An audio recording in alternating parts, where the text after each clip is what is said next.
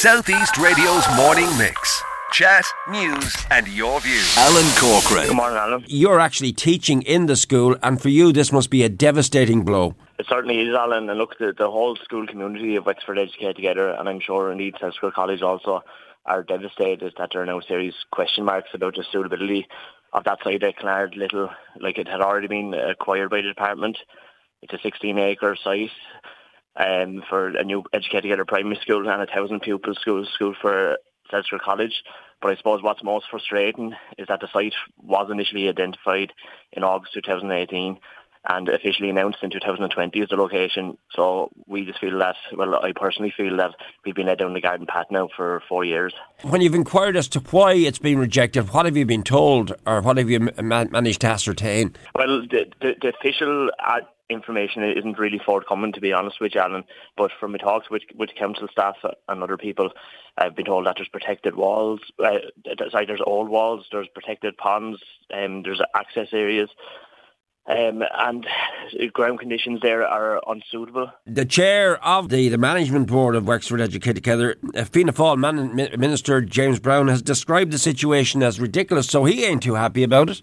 Yeah, look, and I completely, I completely agree with our chairperson in, in that regard. You know, progress can be slow sometimes, and everyone can understand that. And we have been very patient here, but it's gone so slow at this stage that it's nearly gone backwards. And in my personal opinion, it is a clear case of the failure of the political leadership right from the very top, and the book stops um, with Fianna Fáil Minister Norma Foley. In my mind, the project should have been over the line by now, but it's turned out the department has invested years and a lot of money in a site that has serious question marks over it now, and it's simply not good enough. Um, I'd like to make matters worse. It has transpired to me that some council staff had beliefs that for a long time that this site was not a good option, and had the department engaged with them more, this would have been realised much, much earlier. Yeah. But uh, what, what's even more frustration is the lack of communication between the department and the council. That's one thing. But most frustrating is the real lack of communication from the Department of Education to the school. It's usually the case that school staff and parents have had to get updates from the local media instead of through the proper channels, which should be from the Department of Education. We've constantly sought updates as a school. I, in my role as a councillor, have sought updates about the project, as I know has Councillor Leonard Kelly, who also has a connection to the school. And I've often asked Johnny Mythen, our TD, as well, to seek updates from the Minister, which he has done. Yeah. But clear and good information from the Department is never forthcoming, forthcoming and in my mind, that's incompetency of the highest order. What is the effect and what is the mood within the school when this news broke over the last 48 hours? Well, it was absolutely devastating, to be honest, Alan. I've spoke to a lot of the other teachers here, uh, staff, um, parents as well. And look, I, first of all, I'd like to say that we have an absolutely great and dedicated school community here, from the staff, the parents, and of course the pupils. And we interact very well with the wider community around us.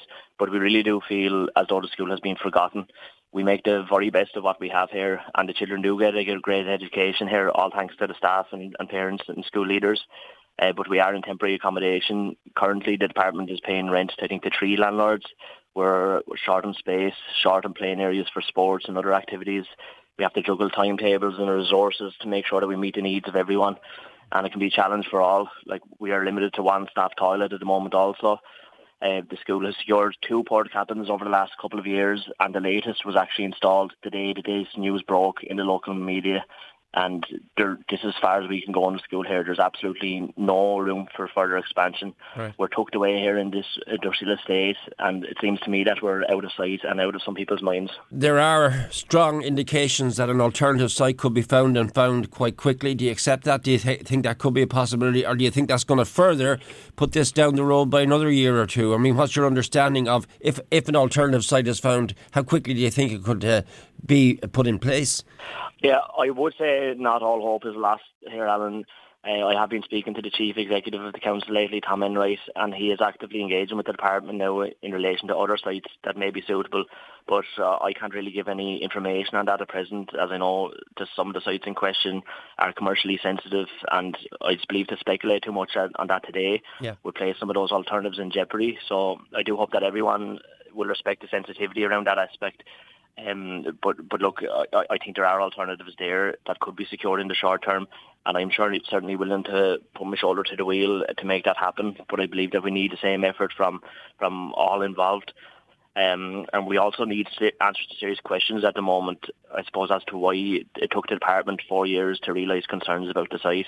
Uh, we need to know for certain if the project is going to go ahead here or not, and we need to have a clear time frame for progression, and we really need that um, clear commitment from the department and the minister that they're actively engaged with our school, the board of management about the future of this and keep those lines of communication good and open. Southeast Radio's morning mix. Chat, news and your views.